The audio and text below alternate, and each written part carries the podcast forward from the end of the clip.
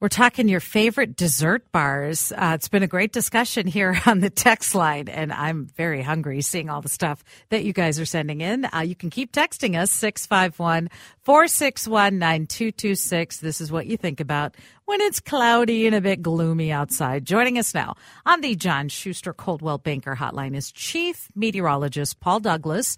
His forecast is brought to you by Washburn McReavy Funeral, Cremation, and Pre Planning Services. Doesn't a, a baked bar sound really good right now, Paul? Do you have a favorite? I know Jimmy likes the seven layer. I like lemon bars or Special K. Do you have a favorite?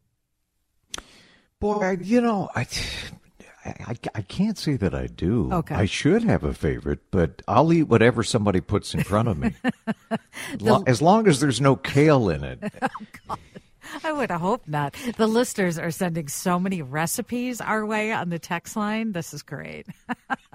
it's so there's and one one person said, "How about pot brownie bars?" I would hope those would well, be that's, labeled. That's coming. I that's know. coming, right? I know it is. It is. Huh. It's we're in this gloomy stretch a little bit. Um, we had some sun yesterday. It looked it felt good, but today uh, you're talking a little bit more clouds. More cloud cover, and it looks a little more impressive for snow lovers Wednesday night. We could wind up with, wait for it, two inches of slush. No, oh, Wednesday just slush, night. just slush.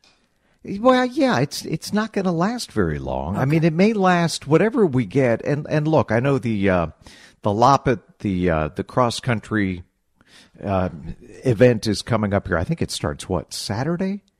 Anyway, and that's a big deal. And I know they're trucking in snow, and it's it's just kind of bizarre after last winter to be hearing reports of trucking in snow.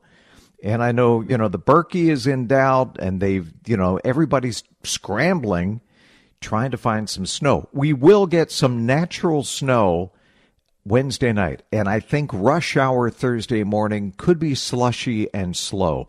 Looks a little more impressive, but again, in the cosmic scope of uh, Minnesota snowstorms, this doesn't really qualify as a snowstorm. It's more of a nuisance event. But I think we could get a narrow band of uh, accumulating snow tomorrow night. And I'm, you know, the model's a little more impressive than they were yesterday. If you call two inches impressive, I personally do not. Uh, but again, it's something, and I think we'll go into the Loppet, into the cross country uh, championship this weekend with some natural snow uh, to complement the stuff they're trucking in from elsewhere. Bizarre. But yeah, we're looking at upper 30s clouds today.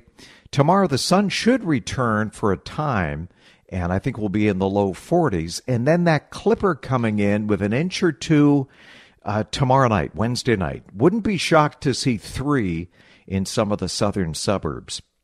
That's as good as he gets for snow lovers looking out the next couple of weeks. Uh, one day of winter, Friday, I think we'll be in the 20s. And then we bounce back up above freezing by Saturday, we should be upper 30s. And uh, I just posted this on X, but the European model has us consistently in the 40s again next week. And I- boy, looking at the models, I think we could see a few 50s again in late February. I want to go on record. Uh, I think this will wind up being the warmest winter on record for the Twin Cities and most of Minnesota for meteorological winter, which is December, January, and February, the three coldest months of the year, allegedly, but not this year. Uh, this is a Kansas winter, and today is the 23rd day in a row of this January thaw, which has spilled over into February. And according to Dr. Kenny Blumenfeld at the Minnesota State Climatology Office, this is the longest January thaw on record. Normally, it lasts two days, maybe, give or take. Uh, this one is, uh, again, we're on our 23rd day, and tomorrow will be 24. And then I think we'll cool off below freezing Thursday and Friday for two days, and then bouncing back up above freezing by Saturday. And next week, by the end of next week, we could be close to 50. So Just mind blowing how persistent this warm signal is, Vineeta. I'm just the messenger, unless you like it, in which case it's all my fault, okay?